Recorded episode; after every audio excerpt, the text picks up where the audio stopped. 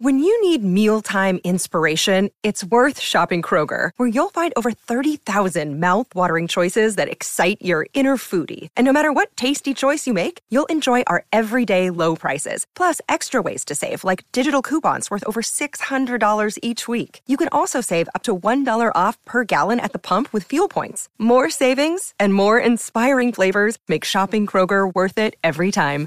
Kroger, fresh for everyone. Fuel restrictions apply. I'm Alex Rodriguez. And I'm Jason Kelly. From Bloomberg, this is The Deal. Each week, you'll hear us in conversation with business icons. This show will explore deal making across sports, media, and entertainment. That is a harsh lesson in business. Sports is and, not uh, as simple you know, as bringing a bunch of big names together. I didn't want to do another stomp you out speech. It opened so, up so many more doors. The show is called The, the deal. deal. Listen to the deal. Listen to the deal on Spotify.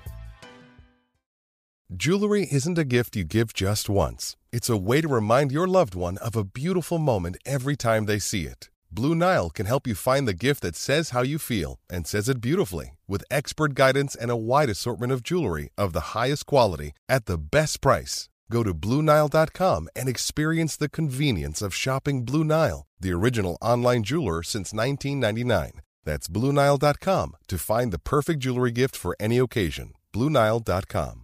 They could break here, Chelsea. This could be the moment. Frank Lampard for Chelsea. It's Carvalho to his right. Lampard for the title. Lampard! It's 2 0. It's Chelsea's championship. And 50 years of waiting have come to an end. It's Lampard comes out to Essien. Oh my goodness. Classic counter attack. It's Didier Drogba. And now get down the middle. Drogba goes. Scores. Stretch it. Stretch it. Mix it on Mendy. Stretch it. Chelsea 2. Arsenal 0. And Didier Drogba has. Drogba in the centre. McCoy just came from the Bayern and went forward. Now going back madness. None of it can go be back. Just makes you get it. Stretch it. Stretch it.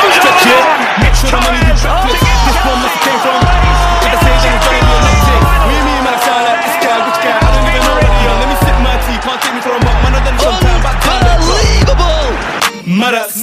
Well, as possibly bleak as this. Drogba! Madas. Never ended up in McDonald's. And I haven't had a trophy in long time. Not the fault that I played for the Gunners. Hello and welcome to another episode of Chelsea Hour. I am your host Shemi and I'm joined by Alexis. How you doing, bro? Not too bad, brother. How are you?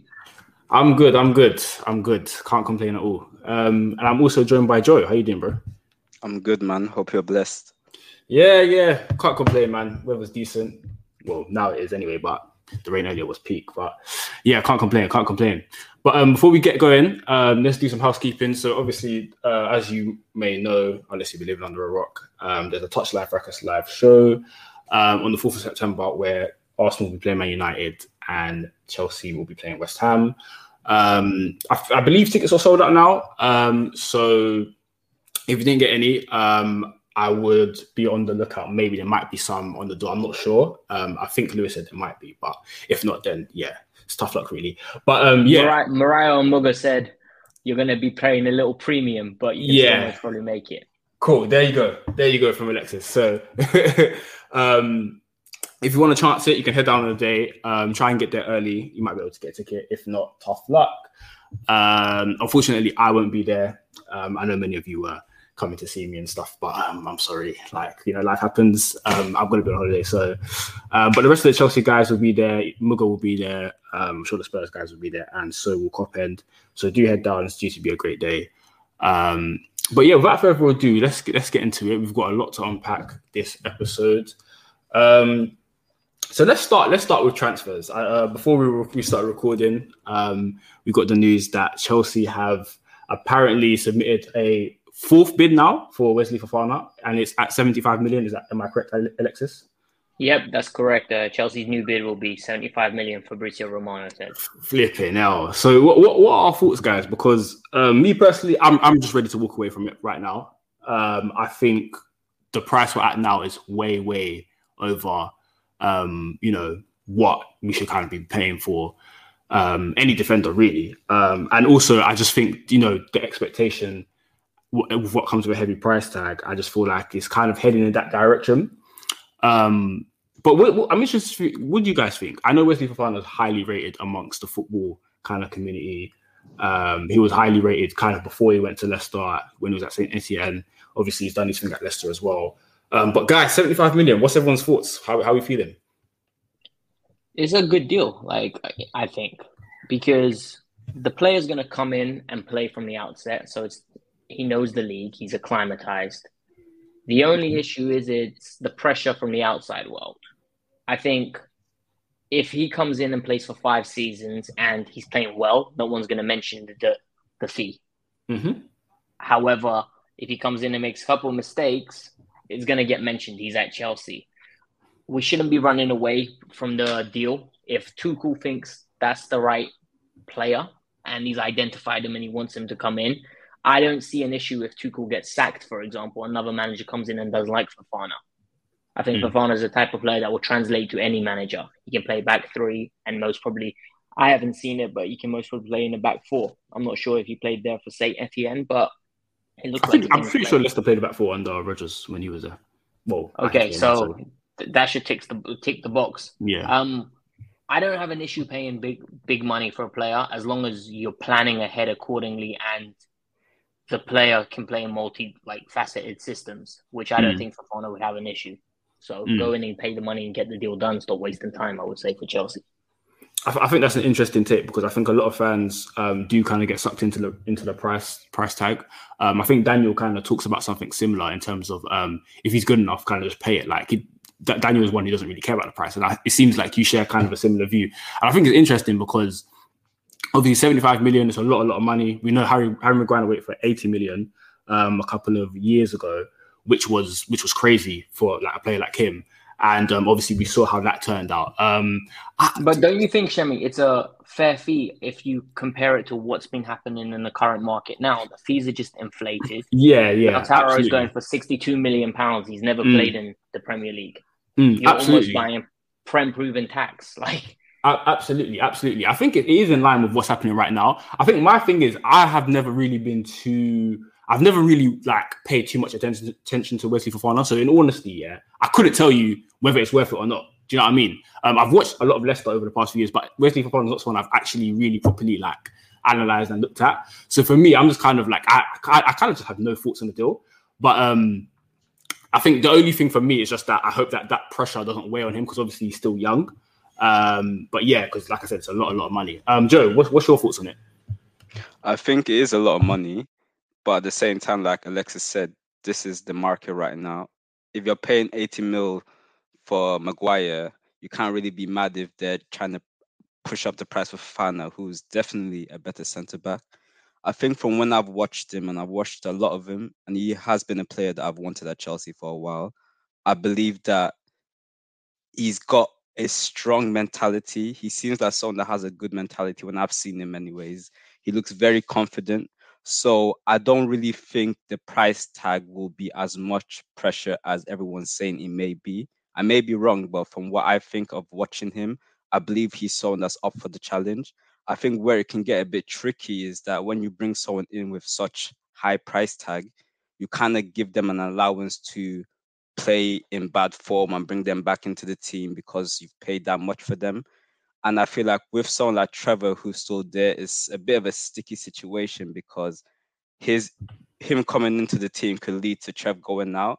And I feel like mm. that could lead to problems when we get closer to December when there's a World Cup and we've got Azpi, Thiago Silva, Koulibaly. Do you get what I mean? Mm. But outside of that, I think may as well, if Tuchel wants him, give Tuchel what he wants, and let's see how it works out for him. Right, right. Interesting thought. So, so all, the general consensus is that we're all in then, lads. Yeah. I've got no problem with the deal. I think this is the type of players we should be going for. I've got no issue spending high fees for a player that's his talent's evident to see and he's prem proven. Gordon, we're gonna get onto. Yeah, we'll, we'll get onto that. No, no, don't jump, don't jump, don't jump. but yeah, okay, I agree cool. with I agree with Alexis on that. Cool, cool. That's that's that's a good start. So, can, can you just can you guys just like enlighten me a little bit, like educate me a little bit? Um, this sounds weird because obviously I'm a football fanatic, so I should know most things, but I don't. Okay, so there's that. But yeah, with Wesley Fofana, could you guys tell me like what are his like strengths? What what, what are we getting with a Wesley Fofana if the deal was to go through? Um, and what kind of impresses you about him, um, which justifies paying the, the price tag? For me, I liked how quick he acclimatized to the league. Um, coming from France he went into the Leicester team and didn't look out of place. He was combative from a young age, which I really like. Um, he's quick to come out and get tight, but at the same time, he's quick enough if the ball goes around him to his agility will get him back into position. He's good in the decent in the air. I don't know the statistic of our heart, but he's six two, which I think is a good thing for our team. So from set pieces, the height should be there. He's a decent one on one defender and he's comfortable coming out into the right back position if needed when he was playing for Leicester at the right centre back situation. And on the ball, I wouldn't say he's outstanding. I wouldn't say he's amazing, but he's competent. So I, that that's for me personally. I don't know okay. what Joe's thoughts are. Yeah, for me, I feel like one of the things where he needs he does need to improve on is his um, progressive passes because at times it can be a bit low. But at the same time, he's very good. I think he's very decent on the ball. He's more than competent for me. He's a very strong presence. He's someone that likes to step up. He can make the aggressive challenge, but sometimes he can have little moments with what, which is what you expect with young centre backs, where he might have a lapse in concentration or he might be a bit overzealous in the tackle. Do you get what I mean? But outside of that, he's a really strong centre back for his age as well pretty tall. I believe he is decent in the air. I'm not 100% sure how high he ranks up compared to other centre backs, but from what I've seen about him, he's someone that wins a lot of balls in the air. So yeah, he's got a lot of upside to him. Yeah, there's just, no just... clear weakness, Shemi. Like there's no yeah. Ad, like avid weakness where you can pinpoint it and say he he really needs to work on that. Like for example, with Koundé, people always looked at his height, right? And they yeah. say you can get at him because of his height. Mm. Um, with Trevor Chalobah, for me, sometimes you can say it's his positioning. Mm. I haven't, maybe I haven't watched Leicester enough week in, week out where you critically analyze his game specifically, mm-hmm. but nothing stood out for me. He just, he looks very complete. Mm. Um, and I know that it's a young age, so maybe he'll get even better with time. But like you said, there is a risk with the Chelsea light, right? Where he's going to be, every little mistake's going to get pinpointed. Mm-hmm. So, Absolutely. We'll find yeah. out more in six months' time. Put it this way. Yeah. Absolutely, yeah. absolutely. I think with I think with Fofana, one thing I won't say is that he does have some similarities to Trev when it comes to positioning and stuff like that. But at the same time, they're both young centre backs, so mm-hmm. you've got to you got to expect these kind of things, and that's what they're going to learn through mistakes and having people like Koulibaly and Silva there. But I will say sometimes his concentration and his positioning can be something that can be worked on. But I don't think it's a dire thing where it's like it's gonna happen consistently. But it's something that you should keep an eye out and kind of just expect when he first comes. Right, that's interesting, interesting. And I think I think although like like as I said before, um, I haven't I haven't like analyzed um Fofana a lot, even though I've watched a lot of Leicester games, so I couldn't really give a strong view on on the transfer. Um, I do see some physical attributes which are very promising in terms of he's quick and you know, like as you mentioned, he's tall. Um, but yeah, as you said, he's a young centre back, so he should be given the time to kind of learn and stuff. But unfortunately, the streets are the streets, so you don't get that time, especially you like price tag. So, but um, yeah, it will be interesting to see if we, if it, if it goes through. Um, I'll, I'll definitely be watching. Um, it's it's not a signing that gives me like I, I don't. It doesn't give me any red flags or anything like that. But um, it's just one that I couldn't actually give a proper informed view on, which is why I've just kept silent on it, to be honest. But yeah, it'll be interesting to see how it plays out. But as you said, uh, Virgil van Dijk came in um, for about, I think it was about 70, it was roughly the same price, about 75 mil, I think it was back in 2018. And no one talks about it. And no one talks about it because he was absolutely flawless for about two and a half years before he got injured. So, yeah, you're absolutely right. If he comes in, he does the business, no one will talk about the price. If he comes in, he doesn't do the business, the price will be all over it, will be all over the street. So we'll see how that goes. Just to move on to um, someone you've mentioned already a couple of times, Joe, and that's Trevor Chalobah. So what what what is it? Does anybody have any idea what the situation is with Trevor Chalobah? You know, he's had a great breakout first season. Um, probably one that was unexpected by both the fan base and the player, considering that he was on the verge of going to, I think it was Valencia um, last pre-season before he had a couple of games um, against Reading and in the Super Cup where he impressed, and then Tuchel put him in. Um, it was a, it was a solid first season. I believe we didn't lose a game when he when he started, um, and overall he had a he, he came in and performed very very well. But he seems to have kind of um, to just fallen out of favor. Um, Joe was saying that it's giving him Tomori vibes in the group chat. Does anybody know what's going on or have any thoughts as to what could be going on um, with well, Trevor? Because obviously, if we do sign for Fofana, then it's looking like curtains for the young man. Mm-hmm. And from what I've obviously, I'm not part of the Chelsea team. I'm not in the squad, so I don't hear anything. But from what I've gathered from different media outlets that report on Chelsea, it seems like everybody around the camp around Cobham is very confused as to what is going on with Chalobah. Even him himself, it seems like he doesn't really know where he stands with Tuchel and the squad. And that's why there's a lot of reports of him wanting to get a loan move for playing time because he's very different compared to a lot of the academy prospects we've had or do have in the team. He's gone out on loan and he's had a lot of time on loan and he knows the value of being able to play games. So for him, I think, and this is just based off everything I've heard and what I'm seeing and just history of Chelsea, him having a bit of bad form towards the end of last season, then getting dropped out of the team for a while. And then obviously Azpi, who plays as a right centre back as well as a wing back, as well as James playing as a right centre back as well, have kind of been put above him in the pecking order. And if you've seen from preseason now, you've seen he's not played that much. And now that we're looking to get Fofana to come in at that right centre back position, as it stands, I believe he's fourth choice right centre back. So for him, it's like after the whole season I'm, I've had where I've kind of built you out in a sense where you didn't need to get another centre back last season. I've now mm-hmm. gone all the way down from being one of the first choices in the team to fourth choice. So mm. it's, a, mm. it's a, it is a weird one. For me, it's very, very similar to what's been going on in the past with Lampard and Tomori, but and, and we'll and see so how just, it plays out. Yeah, sorry, just to go in there, and also that's another kind of reason why I've been very disengaged with the Fofana saga and with um other centre backs we were linked with because um yeah, because I, I feel like Trev done very, very well, and I feel like giving him the keys this season to follow on from his first season would have been perfectly fine and perfectly sensible. I mean, I would have been perfectly fine with a, a back three of Chalobah, Koulibaly, and Silva. So yeah, like it, it's just a bit strange to me. It's, it's very, very strange because, as you said, he was very reliable last season, uh, and it just seems to be very strange as to how he's just been dropped out like this. But as you said, we don't we don't really know too much about it. We don't know if anything's gone on. I guess more will kind of reveal itself as as time goes on. But what, what, do you guys what do you guys think of this this thing of uh, this narrative of Chelsea kind of just prioritizing transfers over their their youngsters because you know I, I, don't like it, Shems. Yeah, I'll be honest. Yeah, and it in... doesn't sit comfortable with me because mm-hmm. it stinks. Uh, one of the things I have a problem with with Tuchel, he's he relies on experience too much, and he's very he's blatantly biased.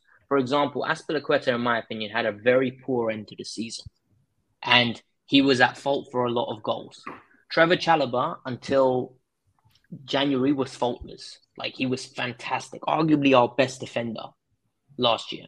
Then he went through a little shaky period where he just came off form and it's perfectly fine. He's young. Perfectly this normal, is what yeah. happens. And when Rudiger went off form, no one mentioned it. When Thiago Silva had a few shaky games, no one mentioned it. But with Trevor, it became a big thing and he got exiled out of the team. And then I think in preseason, when we lost to Arsenal 4 0, he had a poor game initially in that first half when we played. Uh, I think we played a back four, and from that moment on, it's just like he became out of the plans, and there was a whole initiative to get Azpi to get re-signed. They weren't letting Azpi go, and it looks like we're prioritizing a player that doesn't want to be here over a player that genuinely would happily be here and play 20 league games, never complain, deliver good performances, but we're prioritizing players that just don't want to be here, and it's an issue for me. Do you know what's so damning about this situation is that I remember during preseason, I was just listening to all the different Chelsea media outlets, and they said Asp like the energy from Azpi was very very different from how it normally is. Like he's someone that's very chatty that likes to speak to the media and just like he is our captain.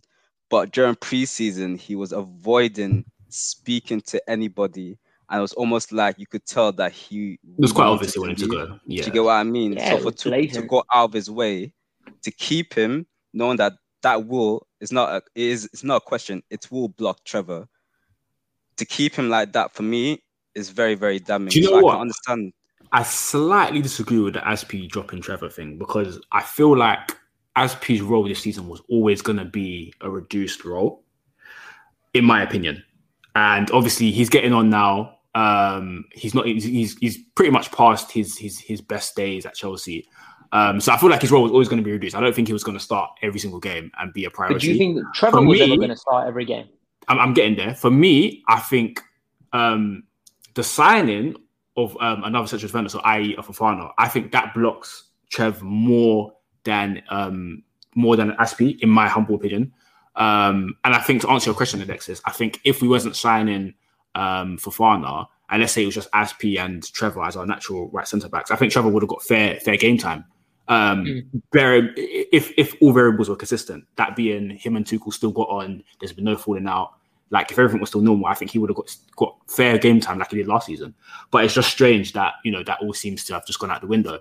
And it's different with Trevor because with a lot of the other youth players, we're used to seeing them not actually get an opportunity before they get replaced. Whereas, so for example, I don't know, like Hudson-Odoi has not got too many opportunities. He's he's basically going out going to be replaced, um, and other players as well. Whereas Chalobah actually played a full season of first team football, didn't do much wrong, and that seems like he's going out the window. It's, it, it is strange. It is strange, but I guess it's we just have to watch that space. Um, and it's, it's something that's becoming quite a common theme at Chelsea. But and yeah, it's not it's not, it's not good. It's not good. But any last thoughts on that one? No, I'm happy to move on. Cool, cool, cool. So we'll swing back to transfers um, at the end of the pod because we still got a couple more transfer news to talk about. But we, we- let's get into the the weekend game. Um, a three 0 defeat at, against Leeds at Elland Road. Um, obviously, first defeat of the season. Um, I mean, let, let's let, let's talk about. it. I mean, for me, um, if we if we get into the game, um, I, I, I think I think it was pretty even. Like up until they scored their first goal. Um, obviously, the first goal was a mistake by Mendy, which we'll get into. But I think up until that point, I wasn't too. I wasn't. I wasn't too dis- disappointed. I wasn't too dissatisfied with what I was seeing. I think um, it was, we were playing all right. Um, had a couple of chances. Mason Mount, Sterling had the ball in the back of net offside. He also had a sh- um, a chance what where he cut inside and was very unlucky to to just miss the far post um, in the first minute of the game. Um, but I thought it was okay. I thought I, I, I wasn't too dis- dissatisfied with what I was seeing, and then obviously kind of a bit similar to what happened at United um, against Brentford, where the keeper makes a mistake and it kind of just throws everything like up in the air, if that makes sense. Um, and it seems like we were never really able to recover from that point onwards. Um, and I think also Leeds Leeds' game plan was was was very very good in terms of they they were high energy, they pressed us very very well, very high up the pitch, and I think um, that's something that Connor really struggled with in the middle. Obviously, he's come in for Kovacic and Kante who are injured, um, and I think Mead alluded to it in the group chat that Connor's biggest weakness is the press the press resistant part of the game, um, where he, he exceeds in, in, in getting about the pitch, etc., etc. But his weakness is that that press resistant part, which is where Kovacic excels, um, etc. And they really he, he really struggled in there. But um, what what what are you guys thoughts? Did you guys mirror m- my opinion in the fact that I didn't think it was too bad up until we scored, or did you think what what did you guys think? We start with uh, you, Alexis. I've, I, I actually echo your thoughts. I thought the first 20 minutes, we looked good. Um, we had the Sterling chance within 46 seconds where he took the sh- pot shot, and I, I was like, okay, cool, we're attacking. Then there was a massive opportunity for Ruben. I think it was at five minutes where Yes, he should have he should have taken first the time. shot. Yeah, He should have. And it, it just shows he's lacking confidence in front of goal. And maybe that comes with more more time, but or maybe that's just him. Maybe that's just his second nature to set it up perfectly where there's a higher like probability in his head that it's gonna go in.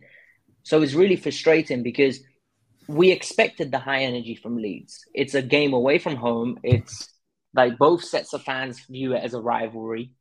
So the high energy was expected. The midfield was an issue. Like we were losing the ball consistently, and I think because Connor's not secure in possession, as you you said, it, when we lost the ball with Jorginho's recovery running, it just left the midfield just so overrun and it caused problems. And then we gifted them the goal, and after that, our heads dropped. Uh, we can talk yeah. about the set piece defending, which really frustrates me as well. I yeah. hate how we defend set pieces and we give away cheap free kicks. You see, you see, it wasn't a free kick, but I hate you. like if you, if you look at if you look at what's it called against Spurs, Reece yeah, gave away yeah. a stupid free kick against Kane. Cost very us. true. Very, very Raheem true. gives away a free kick. Maybe it wasn't a free. Don't give like don't give the referee an opportunity yeah. to make. I, I hear you, I hear you, but the referee was genuinely incompetent there, like genuinely. Yeah. And the fact that you booked him was just even cheeky. But you know, let's not complain about the refs. Um, but yeah, um, I, yeah, I, I, I echo what you're saying. I think, I think as soon as when you kind of take the emotion out of the game, I think you know when you lose three 0 it's not nice, especially away from home early in the season. You know, you want your earlier season to be as smooth as possible. I think there can be a lot of emotion, and it sucks. Do you know what I mean? Um, but I, am someone that can watch football without emotion, or to an extent, less than others. Um, so as I was watching, I thought, you know, it wasn't. I didn't think it was too bad. But as you said, when you give the when you give away a goal like that in the manner that Mendy did, and then literally straight after that, I think it was within five minutes, we're two 0 down. Yeah, it was never a game that I felt that we were going to recover from because it was literally it just went from zero to 100 just like that and we had no time to kind of react. And I think with Chelsea, a lot of the time, I never feel confident when, because of how we play, um, I don't really feel confident when we're 2 0 down that we're going to put it back. Because. Yeah, like, because, because we're, we're a team that relies on, when we, like, when we go in front, we're quite good because we can kind of, we can manage games, we can control games, and usually we're quite solid at the back. Um, and that's our base. We're, we're quite reliant on that that base of going in front. Um, when we go behind, um, yeah, when the onus is on us to kind of go forward and create chances, yeah, it's a struggle. We all know like how we play because we don't we don't have sufficient goals in attack, um, and we don't create sufficient chances on a consistent enough basis. That yeah, it, it, it, I'm never confident when we're two 0 down. I'm just never confident. Whereas when City are two 0 down, you just know that they're coming. You know, Liverpool when they're 2 0 down, you know they're coming. Um, Joe, um, what do you? What, what, I'm going to ask you about the goals. So obviously, Mendy made a mistake. Um, some some will say he's been a bit shaky in 2022. Um, obviously, he made that mistake, the same mistake against Real Madrid. Uh, made it again on on Sunday. Um, what's your thoughts on Mendy? Are you worried about him? Do you think he's off form, or is it kind of just, you know, just just a couple one offs. I am worried about him, but maybe my perspective on it is very different on t- as to how everyone else sees it. What is your very, perspective? So it's very clear he's had a dip in form. It's very clear that's happened, but I think with context, you have to look at he came in, had a lot of intense games. Then we he goes to the African Cup of Nations, gets to the final, wins it, comes back, straight back in it. And I feel like all like at the end of the day, he came in so good, like so good. And it's like at some point you're gonna have a dip in form. We see it with a lot of keepers. I think with him, I feel like he just feels the pressure a lot more than we realize because he's meant to be that savior because of everything with Kepa that's been going on in the past.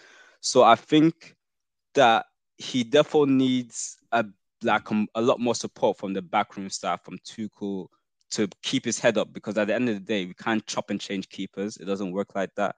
I do feel like sometimes he can be a bit too comfortable and take things for granted when he's on the ball. And I think that's something that he needs to work on.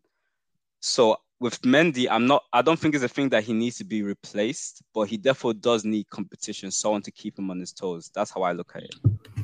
Interesting, interesting view, especially that view about competition. I think, um, I think I, I agree. I don't think Mendy.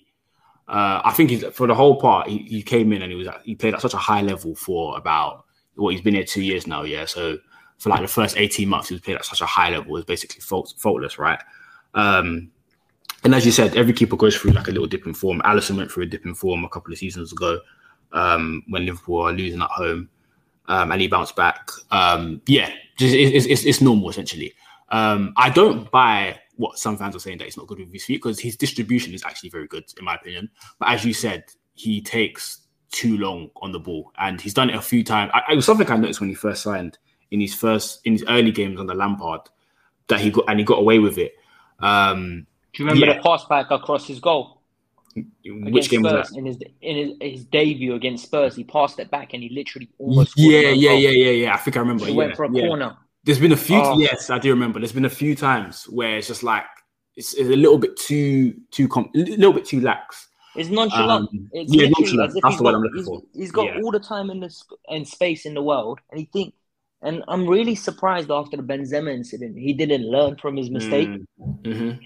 Yeah, yeah, nonchalant is the right word I'm looking for. And the most annoying thing about that is that he actually took a bad touch in the Leeds game, and all he had to do Yeah. once you take that bad touch, don't try to rectify it, just clear it out. But you know, the keepers of nowadays they drilled to play, they're drilled to play out and continue to play. Um, so yeah, that that that was very frustrating. Um, I'm gonna come on to Koulibaly, who was sent off for two silly yellow cards. Um, Alexis, what do you make of Koulibaly's performance and how he's done this season so far? Because I think the first two games I was very impressed. I think I think he performed very well against Everton. He was very solid. Um, Spurs game likewise, um, he was solid. Um, but also against Spurs, he was very very good in possession.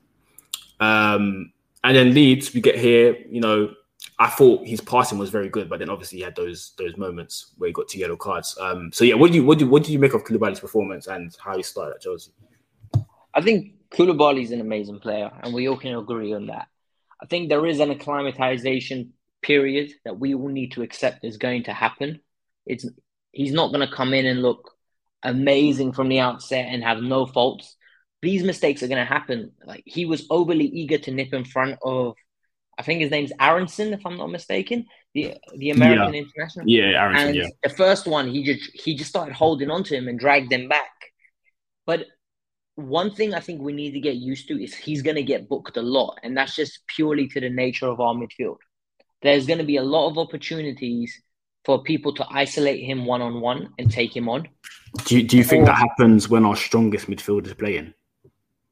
So our strongest midfield. So let's say Kante. When Kante is playing, do you think it's still? I think get- Kante's on the right hand side, so Okay, cool.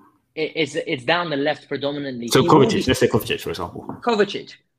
I don't know because sometimes I, I I don't think Kovacic is the most switched on off the ball either at times. So, but it's normal. There's two. There's two of our midfielders. I don't even think it's a bad thing. So we just need to get used to him defending one on one, and he needs to understand when to pick up the yellow and when not to pick up the yellow. It's just an acclimata- acclimatization period. Um, Okay. I think he's been. I thought he had a good. Like you, people gonna laugh. Like have laughed at me. I thought he had a good game. I yeah, no, against Leeds? Yeah, I Yeah, me, he- me, no, no, yeah, he just got annoyed. We're 3 0 down. And Yeah. he just thought, I have to take this. Like, I have to get him. When in reality, he should have just let him go because we're losing 3 0 anyway. So having him suspended is an issue. But I think the overall performance was good. He was aggressive when he needed to. His passing was very good. the passing was very, very good. And I trust him. I think, like, as a as a back three centre back, when they come out wide, you want to have the ability that if someone goes past him, you want to have the faith that he can get back. And I, I have that in him. So there's no issue for me.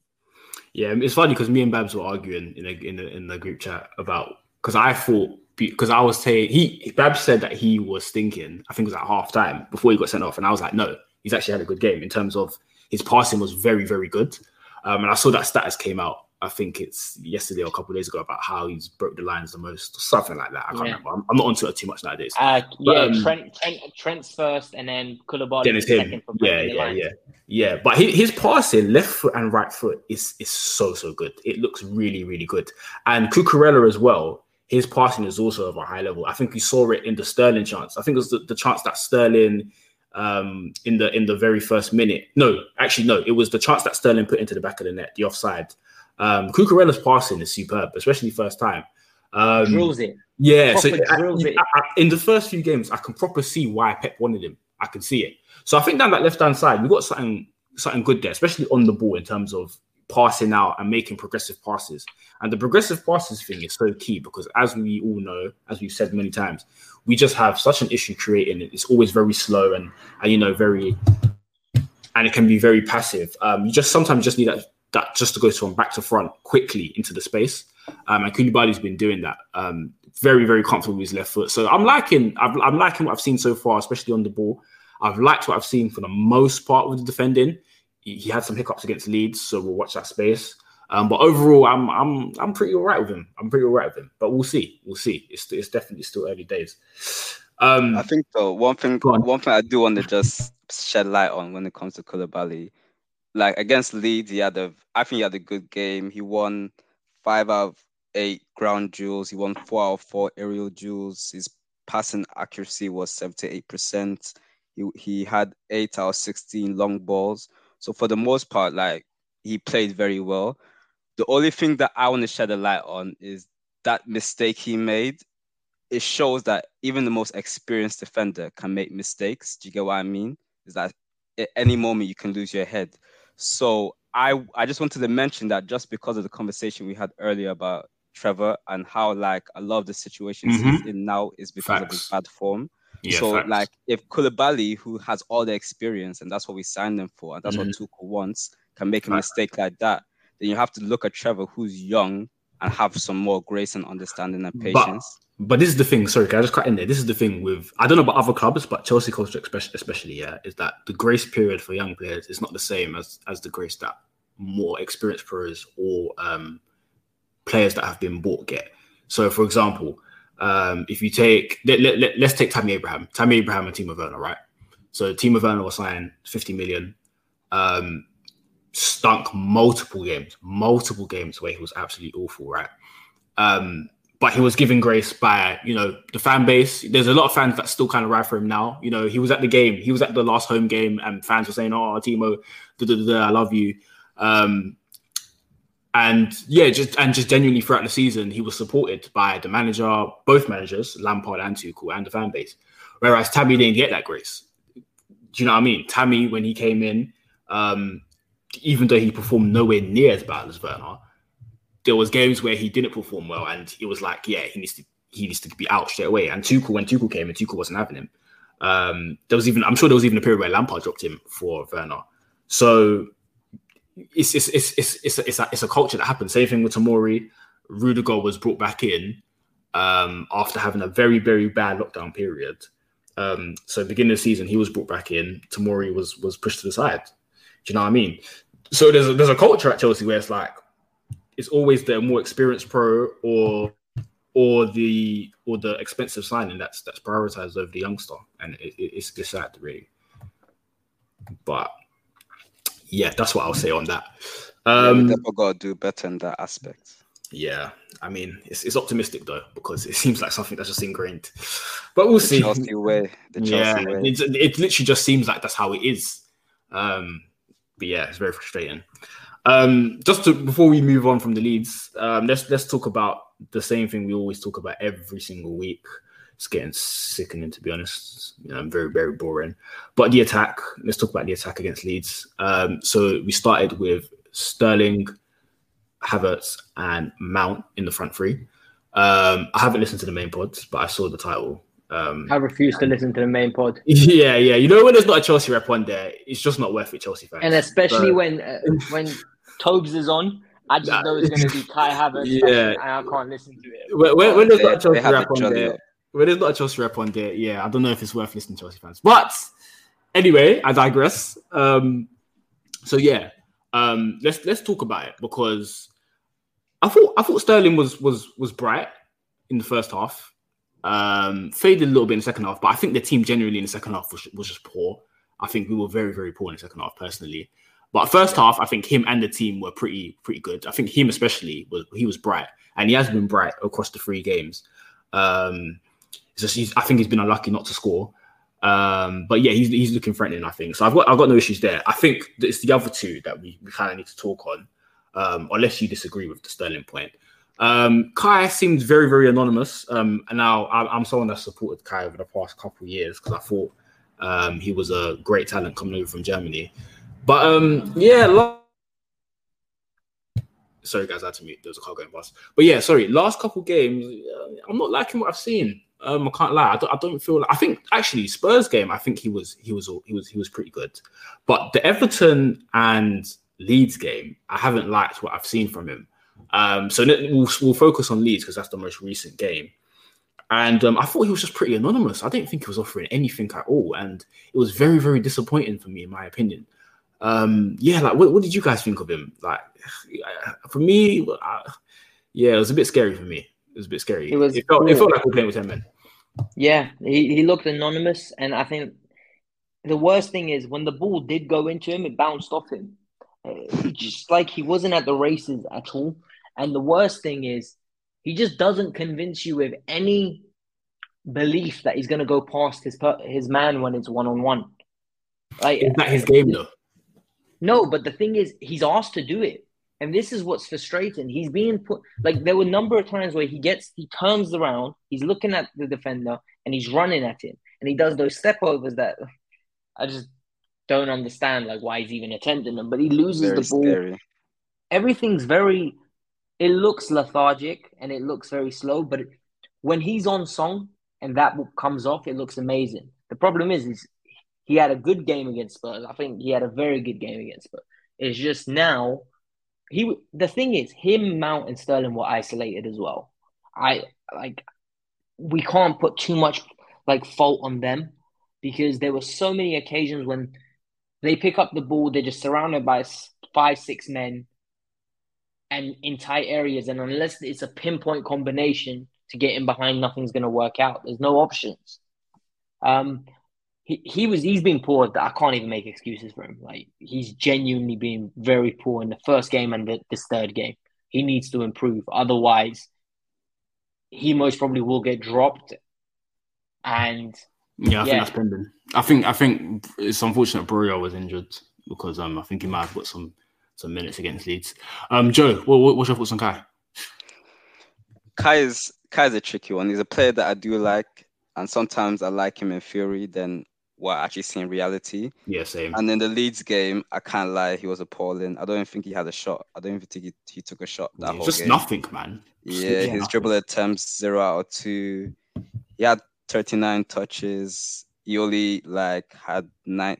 He had 17 out of 19 accurate passes.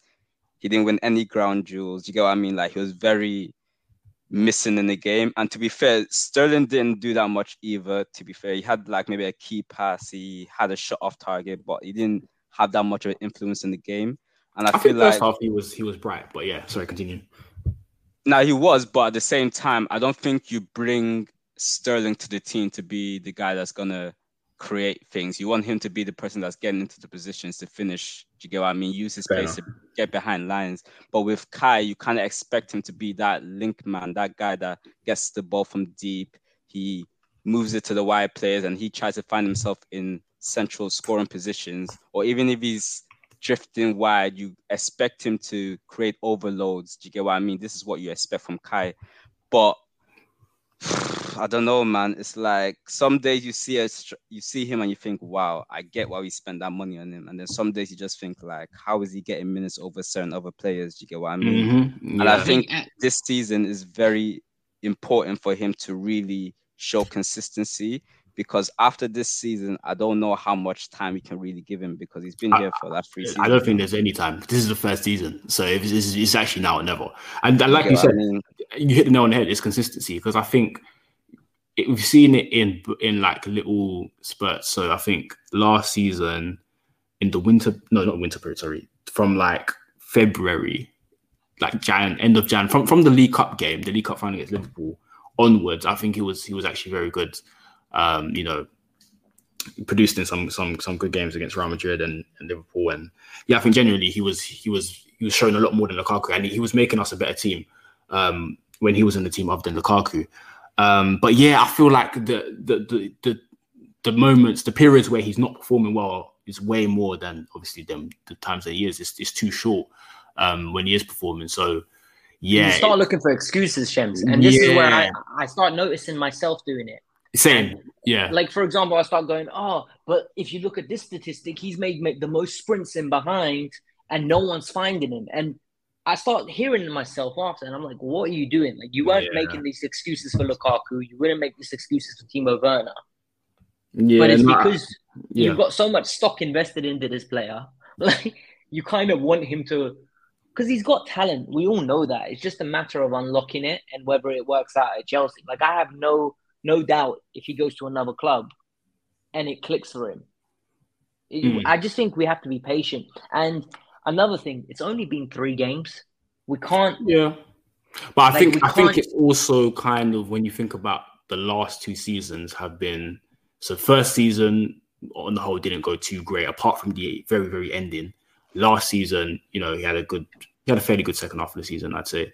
But he Um, didn't play first half of the season. much. Yeah, he Like, did. He was, a he was in and out. Yeah, he was in and out of the team. To be fair, There was a lot of what's it called coming on. You know those Batshuayi minutes. I call it? Yeah, You yeah, 15 yeah. minutes, and it makes it look like you've had hundred appearances, but in reality, Yeah. I'm trying. I'm trying to think back. I think Lukaku got injured around like November. I think it was, and then, then that's when he kind of started yeah. playing. And Kai started starting around about like this December, and then he consistently stayed in the team, and he won that place off Lukaku. In my. Actually, what it was is that he wasn't the front man. He was. He was. He started off the season playing to the right. No, sorry, as a two, I think with Lukaku, and also to the right.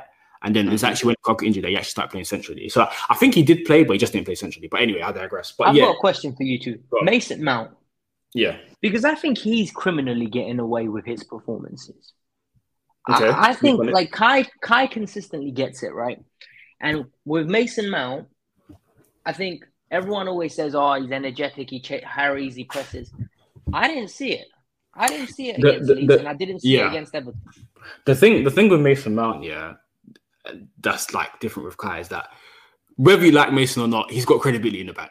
You get me? Like last season, was it like it was, I think he was our top scorer in the in the league and all competitions, what twenty nine goals and assists.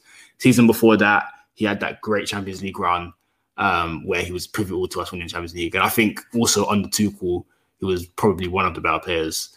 Um, so he's just got that credibility. So I agree with you. I agree with you. I don't think he was good against Leeds, and I think um, I think a lot of what we lack in terms of ingenuity, in terms of you know creative passes, creative things, um, it, it, it, like a lot of it is is his weakness. Um, yeah, like imagine Maddison in that Yeah. position, like a Maddison in between Yeah, the yeah. lines, spreading the balls through.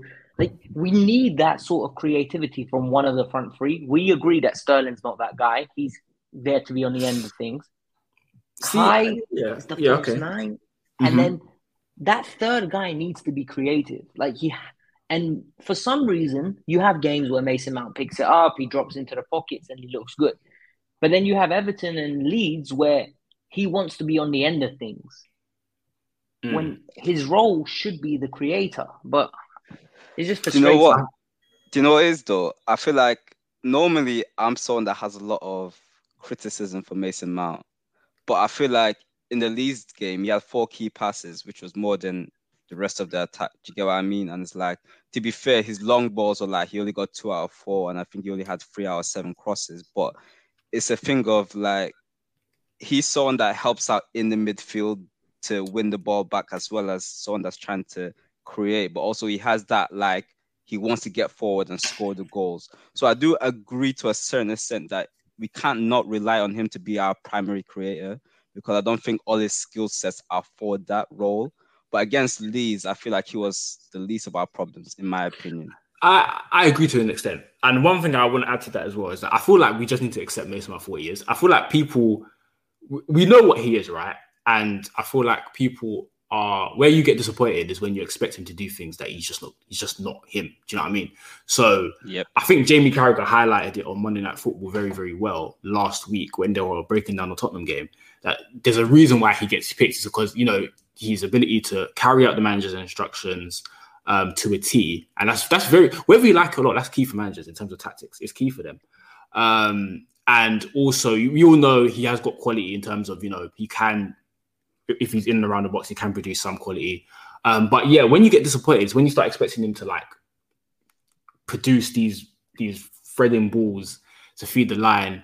Um, and I'm not saying that he's he should be exempt from that criticism. I'm not saying that at all, but he's clearly just not capable of doing it to a high level. Do you know what I mean? So like, why do we still keep expecting him to do it and just keep getting disappointed? Do you know what I'm saying? We need to actually buy someone who can do that. Do you get what I mean? The problem is, I you think- buy that player. Where does he play? And this, yeah, this that's is, a whole other problem. Yeah, Mhm. that's where we start looking at the system. yeah. and You start looking at the system, or you start looking at personnel. Yeah, And he's the one that will get replaced if you buy that player. I, I, I do agree with that. I, I definitely do agree with that. I feel like if you get like a let's say a João Felix or a Bernardo Silva, someone like that, I feel like for me, I would have them in there on that right hand side. I'd, I'd take Mount out straight away because then you've got that ingenuity guy, you've got a quality player like Sterling, and then you've got whoever's up front. I don't know, but um, yeah, I, I do agree with that. But at the same time, whilst we don't have that guy, it's, it, I don't see how he, he doesn't stay in the team. Like it's very difficult We- to, to, to drop him because then you're asking yourself, okay, cool. Why, why does why should he be dropped and Kai stay in? Do you know what I mean? It doesn't really make any No, no, sense. no, but I've got, I- I've got no problem. yeah, I, I, know you're not saying that. Yeah, yeah, yeah. I know you're not saying that, but I'm just So saying like, like, but I'm just saying there needs to be a conversation held about Mount's performances as well, because the last what I hate about goals and assists, like Mhm. sometimes they mask a picture that isn't real. So like a player can go and get two braces, a hat trick, and it looks like you scored five. So you scored five five goals. Then you go on seven four games, and it's five goals in nine games, Mm-hmm. and it looks like you've been perfect from a statistical standpoint. It's one and two nearly, or well, it is one and 2 Mhm. But in reality, you had seven seven games where you scored blanks, and most probably had average performances. Mhm. So we can't purely judge Mount off like oh, Oh no, credit in the bank hundred percent. Yeah, like hundred percent. So when sorry, by the way, when I say that credibility, I do feel like the performances do match for the most part. For the most part, yeah. in terms I of that. that. that those last two years, in my opinion, that's just my opinion. You can disagree. If, No, hundred percent. in- No, that's just my opinion. I think on the tool call, like performance wise, I think they have matched um, what we've seen on the on the stats. Um, I think he has performed better than most, um, in my opinion. Um, but like I said, I think with Mount again, we focus a lot on what he's bad at, and and to be fair, what he's what his weaknesses do kind of um, have the team because if he did, if he had what we need in terms of you know the ingenuity and, and the passing and stuff like that, then he would be like this complete player. But unfortunately, he doesn't. That's life. You just have to accept him for what he is. Do you know what I mean? But Chelsea fans keep disappointing themselves time and time again, expecting him to just change from from what he was last week to what he is. Do you know what I mean? Like it doesn't. It doesn't for me, it doesn't make any sense. But don't get me wrong. As much as I like Mount, I do get frustrated as well from the times where he doesn't get his head up and he doesn't execute that pass. I, it frustrates me too. But I think it's just the fact just accepting what he is. Do you know what I mean? Like I, I'm not gonna. Yeah. I don't think he's gonna change overnight. Do you know what I mean? Trust. Um, But don't you think that it? But then the way I look at it with Mount and like the frustration is like I agree with you hundred percent. But then I think we're now at the point where it's like the frustration isn't as much on Mount, but more of the fact that we need that profile of We a creator in the team. Mhm. And we do have the profile, but Tuchel just doesn't want to use him in it. So it's a thing of if you don't want to use the profile we do have in Callum, then you need to go to the market and get that guy for us. Do you get what I mean? Because you can't get all these guys that like to shoot and then be surprised when we're not creating enough or creating enough high quality chances for them to finish. Do you get what I mean? Yeah, yeah. No, I completely agree. I completely agree. Um, I think that was a nice Leeds segment, a Leeds thorough breakdown. Um, so just to swing back quickly into transfers, um, obviously you you, you, you kind of segued into that. You mentioned Callum, but um, before we touch on him, I, as we we spoke about Kai and the front man, um, so we've been you know linked with Aubameyang. Well, more than linked to it. It seems like the, the last thing I heard was that um, talks were strong or something like that. I can't, I can't actually remember. Um, super close is a super close, yeah. yeah from CBS. Okay, cool. How long ago was that? Uh, literally a couple of hours ago, uh, Okay, Ben cool. Jacobs came out and said 18 million pounds with potential add-ons based on performance like metrics. Okay, cool, cool. I swear, when you're not on Twitter for a little bit, you just miss so much. Anyway, um, so yeah, I guess it's a very simple question. What what what, what are our thoughts on Aubameyang coming to the team? Um, I mean, I've been relying a lot on my Arsenal friends to give me some the some details of what they think on on him. Can you give like me that. their thoughts, please? Because I'm I'm, I'm Yeah. so torn. Cool. So I spoke to shout out German Dan. Um, I, I, asked him on the on the TL. He said that he doesn't think Aubameyang is completely finished. He still thinks he can get goals, um, but um, he's not. He's he's limited because he's not going to give us, for example, what they're getting with Jesus. And I think we've watched the Aubameyang in the league long enough to know that we already knew that kind of thing. Do you know what I mean? I think in terms of if, if you're expecting the Aubameyang to do more than just net. I'm Alex Rodriguez. And I'm Jason Kelly. From Bloomberg, this is The Deal. Each week, you'll hear us in conversation with business icons. This show will explore deal making across sports, media, and entertainment. That is a harsh lesson in business. Sports is not and, as uh, simple you know, as bringing a bunch of big names together. I didn't want to do another stomp you out speech. It opened so, up so many more doors. The show is called The, the deal. deal. Listen to the deal. Listen to the deal on Spotify. Hey, it's Kaley Cuoco for Priceline. Ready to go to your happy place for a happy price? Well, why didn't you say so? Just download the Priceline app right now and save up to 60% on hotels. So, whether it's Cousin Kevin's Kazoo concert in Kansas City, go Kevin, or Becky's Bachelorette Bash in Bermuda, you never have to miss a trip ever again. So, download the Priceline app today. Your savings are waiting. Go to your happy place for a happy price. Go to your happy price, Priceline. I think I'm going to be a little bit disappointed. Apart from net, netting and running into the channels, I don't know. I don't think he does really much more than that. Um, it's not the worst thing in the world considering Chelsea lack goals, but yeah, I think he that part I kind of already knew. I think the part I found interesting was him thinking was um, Dan thinking that um, Aubameyang isn't completely finished, and that was also mirrored by one of my other Arsenal friends in another group chat that I asked, and he said the same thing. He said that he doesn't think um, he thinks Aubameyang can still get goals, um, and that you know the form towards the end of the Arsenal period was kind of 50 50 in terms of um, Arteta, the Arteta problem, and him also kind of just declining a little bit. Um, but then when you look at his La Liga record, he scored 11 goals in 17 games. So then it's like, oh, okay. Do you know what I mean? Um, so, which is a pretty good record. So, yeah, what are you guys' thoughts? I mean, me personally, I'm not to- totally against it. Um, I, we've discussed in length what Kai hasn't been giving us in two of the games we played this season um, and how badly we let goals. And I think also for me, um, we only have one threat in attack right now, and that's Sterling. And it's just not enough. It's the same as last season. Last season, our only threat in attack was really Mason Mount. Like, if we're keeping it for, for the most part, if, if if opposition teams face Chelsea, they look at the front three. It was only really Mount that they were like, oh, he might do something. No one's really scared of anyone else. But I think if you get if it's like Auba and Sterling, there's like, okay, do you know what I mean? And I think also when you've got two threats in there, it then allows like a Mason Mount to kind of just be there to be there, if that makes sense, in terms of um, that midfielder who's kind of a fake attacker. Um, but when you don't have another threat, then it's like you know it doesn't really make it, it, it, it shines on him more. Um, so I think yeah, we need another threat and attack. So that's why I'm not completely against it. Um, but yeah, what, what do you think, Joe? Do you know what it is? It's one of them ones where it could pay off, or it could be absolutely horrible, or there could be a bit of a middle ground. But the way I look at it is that when we watch the Tottenham game, we watch the Leeds game. Do we feel like what is missing in that attack is Aubameyang? Is that the profile that we really need?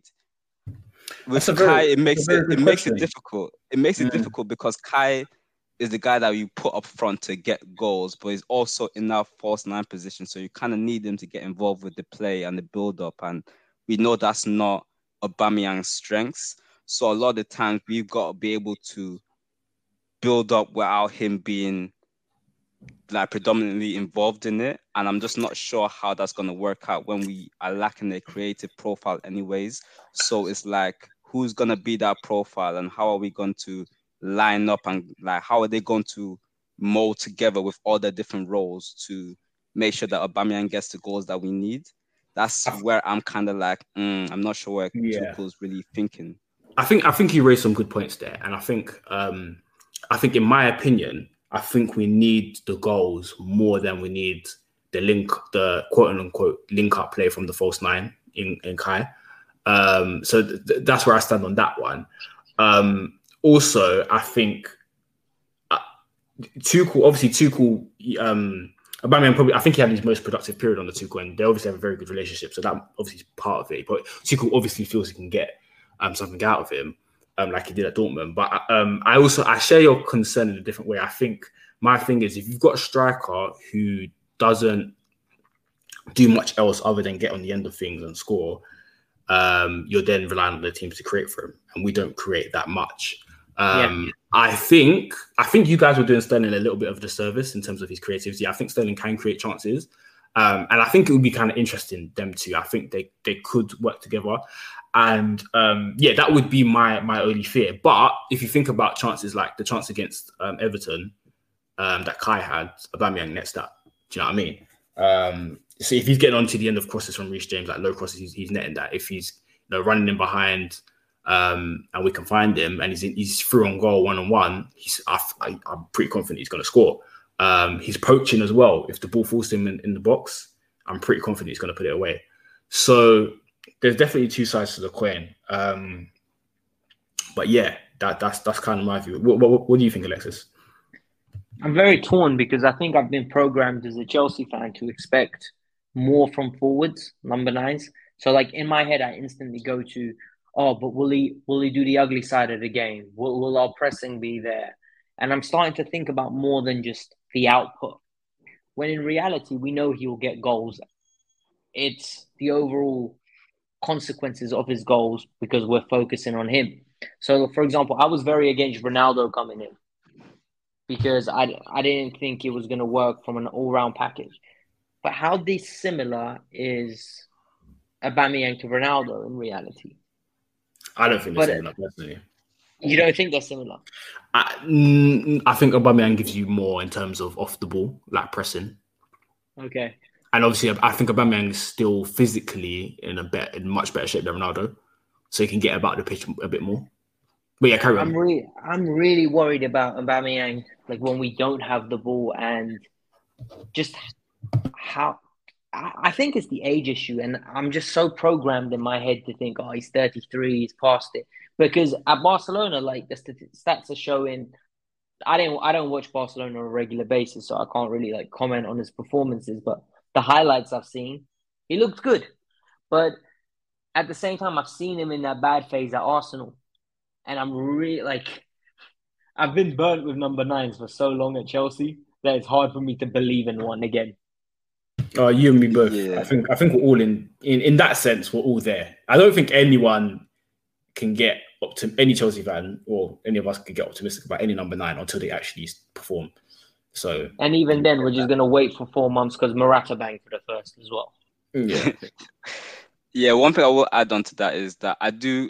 I don't think personally. I feel like Sterling can create for us. I don't think that's a, a a question that we need to ask. He will be able to create for us, but the question is, is that how we're going to utilize the best of him? Do you get what I mean? Do we want him to be the guy that's getting the ball deep and being this amount of man to then set up someone else? Do you get what I mean? Like we kind of want him to be with Aubameyang in the sense of getting into these goal scoring positions because those are the two arguably best striking options we will have in the team. Do you get what I mean? So it's like with Aubameyang, my fear is making sure we have the right profiles in the attack with him to make sure that we can get the best out of him as well as the others. That's just what I'm really scared I about. Think, I think him and Sterling plus one is fine, in my opinion.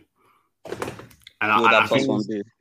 It, will probably be Mount, and then if Mount's resting, I really want to see what happens with Kai. You know, because mm. if Aubameyang comes in, I think Aubameyang guaranteed to be the nine, and then mm-hmm.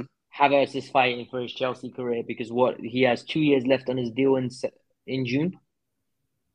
Are the right, club going to give him? A, yeah, like what are the clubs going to give him a new deal? Like it's questions that need to be asked now, like mm. at the end of this summer, because we're seeing the position Pulisic's in now, and we're seeing the position like chosen. In in all honesty, I think I think Kai sits down because I think if you, if, from, if you look at it from a Tuchel perspective right now, yeah, I don't think he has much. I don't think he has much time to kind of just like be patient. You know what I mean, and just kind of persist with not with what's not working. If that makes sense, I think he's yeah. kind of trying to just succeed now. Like you know, last season we put up a we were like we were top for like ten weeks, and then it fell apart. Do you know what I mean? Um, I think he's desperate to improve on that on that league um, performance and close the gap. Um, and he knows what we need. Like he he's got rid of Lukaku, he's got rid of Werner. Pulisic is almost on the way out. He's basically trying to get rid and, and switch up the attack. So I feel like I don't think he I don't think he's I think he's in a state right now. I don't I don't think he's he's got much patience in terms of you know he's if, in win now mode. Yeah, yeah. Like right now, where he's at now, we're two and a half years in. I think he's at a point where if, if you're not performing, then you're just going to be out of the team. I don't think he's going to persist with Kai if, if it doesn't get better. So if No, Aubameyang comes in, I think Aubameyang's coming straight in to, to play the nine, and Mount is very key to two, is important to Tuchel. So I think Mount stays as well. So I think that's the front three. Um, but yeah, but also just another thing to add on to just another point I forgot to mention. I do like the idea of having two fast players in attack. So Aubameyang and Sterling are, are, are pretty quick. Um, I think that Yeah. could be decent in terms of um, was giving us a bit more in a transition and um, just yeah, just being a bit more threatening. Do you know? What, do you know what I mean? Like we're so blunt. I don't know. ugh, we are so blunt in attack. Like I look, I watch our attack every game. I'm just like, this is not threatening. This is There's just no source. There's, There's nothing. no- there's nothing. nothing It's threatening. Yeah, there's nothing threatening about it. So, like, yeah, we'll, we'll just see how that goes in it. Um, What do you guys think will happen to Broja though? We bring in Aubameyang. I think the Broja one's interesting because I think whilst Kai was the main line, I think Broja was going to get a lot of game time, a lot of minutes. Um, I don't think I'm not going to write it off completely if a Aubameyang comes in because I still feel like Tuchel um, will still use Kai to the right hand side like he has a couple times this season. So there could still be chances there for Broja to come in and play. Um, so I'm not writing it off yet completely, in my opinion. And the fact that Tuchel's already Tuchel brought him on twice, gave him a few. I think his Everton cameo was very good. Gave him some trust minutes against Spurs. Um, it clearly shows that at least the manager, you know, at least he's, you know, he he wants to give him a little bit of an opportunity. So I don't think it's completely done for him, in my opinion. Like I said, if he wasn't injured at the weekend, I think he comes on. Do you know what I mean? I don't know to be Yeah. honest. 'Cause, You don't- you don't think so? it, He gave Pulisic minutes, he gave Ziyech minutes, then he hopped on the plane to Amsterdam. I just think that the fact that Yeah, but I Aubameyang think- isn't here, I feel like who else are you going to really put up front outside of Broja at that moment? Do you get what I mean? I feel like it's kind of similar with Trev in the sense it's like he's there and he's an option. And if we can't get anybody else in, it's kind of like I don't mind using him, but if I got a better option I can bring in, then it could be sticky. That's a fair But the thing is with Broja as well, I think Tuchel views him as someone he can use off the twin tens. Weirdly enough, like I don't think he just purely sees him as a nine. Most probably like a runner in, That- in, in that Sterling position. Mm, That's interesting because Daniel Daniel's spoken about this in a group chat a couple of times that um, he said that Broja can play the wide positions too. Um, so yeah, what, what yeah, elaborate on that. What makes you kind of like think that? I think because I wouldn't even be surprised if Aubameyang gets played there. Like for example, if they play Kai as the false nine, as almost like the Firmino type, and then you have the two two wide players almost making runs in behind as as the direct forwards almost. And Broja's is explosive. He can carry the ball well. He shoots on sight, which I love. Like because Chelsea Mm. just don't have those like players that will carry a ball and just shoot straight away. I mean, he's he reminds me of dogged as well. Yeah. Yeah, And- Reminds me of good in the Costa. Reminds me of Costa. and yeah, and what else is nice with him is he hassles and harries defenders. He'll yeah, chase yeah, balls that that's what you aren't. Mm. like the, he'll he'll do what Harrison done to Mendy. Like he'll chase it even Yeah. though it's not on, and it'll cause problems. And Absolutely. it just it makes mayhem in defensive defenders' heads because they like, do I have three seconds or a second now? I and agree. And Tuchel loves that. Like Tuchel is a passion merchant manager. He loves all that stuff. I- He, I in my opinion, I think he prefers the dirty side of the game more than the technical security of a player. This is why I knew Conor Gallagher was always going to get an opportunity under Tuchel. Mm, So- interesting. And Broja fits all those criteria, so I don't think he's going anywhere if it's up to Tuchel. Mm, interesting. It will be interesting to see how it works out though. Do you, do you do you guys think another part of it as well is um because I remember when he was talking about Ben Chilwell when he was he was talking about the signing of Cucurella and I remember him saying in his press conference this is what I like watching Tuchel press conference because he's very clear in it and he just he basically said with signing Cucurella it gives us the the um it allows us to say to Chilwell that we don't need you absolutely now and we don't need you to perform like right now coming off the back of your your injury and it relieved the pressure from Chilwell. Do you think maybe a part of that that pressure element might be on his mind in terms of he wouldn't want because Broja is still 18, 19, very, very young, like giving him that so much, you know, like um that that let's say give him that first choice number nine, for example. Let's say let's say we didn't sign Aubameyang and Kai weren't performing and thrown um Broja in there um for a number of games. Do you think maybe in his mind he thinks the pressure might be a bit much for a young kid like that? And do you think maybe that could be an understandable reasoning if it was so? I don't know. Do you know what I mean? Because I think for him, someone like of Broja's age, I think it's kind of perfect to be like a backup striker, in my opinion. Because he's So just, I. I think it's perfect, in my opinion. Because he was Um, backup striker at Southampton, technically. Like he he started games here and there, but I think he's there was a good chunk of games he came off the bench, and he got six and thirty three, if I'm not mistaken. Um, so learning at Chelsea, he's gonna get Carling Cup or Carabao Cup minutes. He'll he'll get the occasional Champions League like end of group stage start. He'll get the occasional start in the Premier League. It's just and the way Kai started the season, there is a very That's what I'm saying. That's what I'm saying. coming in with no pressure. That's what I'm saying. That's what I'm saying. So I, I'm not, I'm not going to write that off just yet. Um, there's one. Sorry, there's also before we move on from Aubameyang, there's one thing you touched on as well that I want to move on. That I wanted to talk about. You, you know what you said about Aubameyang playing in the left channel. I think Yeah. um, one thing I don't know if you guys have noticed it, but I think this season um, there's been quite a bit of rotation, uh, particularly between Sterling and Kai. In terms of Tuchel will start with Sterling as the, the central nine, but there's a lot of rotation. Like Tuchel, um, Sterling will go out left, um, especially in that Everton game. He was basically across the whole line, and then in Leeds game especially, I noticed that Sterling kicked off like as the nine, then obviously went out to the left. Kai was sometimes on the right, Mount was sometimes in the middle. So I feel like if uh, um, Abba was to come in, um, the, the opportunity for rotation would be even greater because Abbas, Aubameyang's someone that's played in the left channel before. Um, so I think him and Sterling could potentially rotate. But um, let's move on from that. Um, Anthony Gordon, fellas, what are we saying? I think there's a, li- think there's a listener's question on this. It might be a nice seg- segue into it. Uh, let me try and find it. Give me a second. Um, yeah. So where are we? Uh, yeah, cool. It's obvious we need a midfielder who who can we realistically get out there with the okay no sorry yeah snip asks can someone explain the anthony gordon signing so what what are you guys thoughts on anthony gordon signing Confusing. essentially Very, very confusing. I have no understanding of why is it confusing Because, like, when I look at the squad and I look at what we need, I'm not 100% sure if the first name on my in my head would be Anthony Gordon. Do you get what I mean? Like, we need a creative profile. Yes, we do need someone that is aggressive 1v1, but at the same time, it's like, I don't know, like, what exactly, what role is he really to have in the attack? And yes, he may be a good wing back option, but like we got Reece James, like unless he's gonna be a backup for Reece James, I'm just not really fully sure why that's the name we're going for. Do you get what I mean? I think you hit the nail on the head. If he go comes in to play right wing back, and we signed Fofana, he comes in as the. He comes in as the second choice. Then we're just throwing sixty million pounds on a player that doesn't is going to be a bench player. And reports came out this morning that Tuchel's fascination with this player started after the first game of the season. Apparently, he, he I loved think it his was energy. I think it was the game last season and then Oh. this season as well I think it was Yeah, I because think I, heard it on like yeah, so so maybe it was the maybe I'm mistaken, but apparently it was the energy the kid had, Mm, and Tuchel just said he wants to work with him. mm.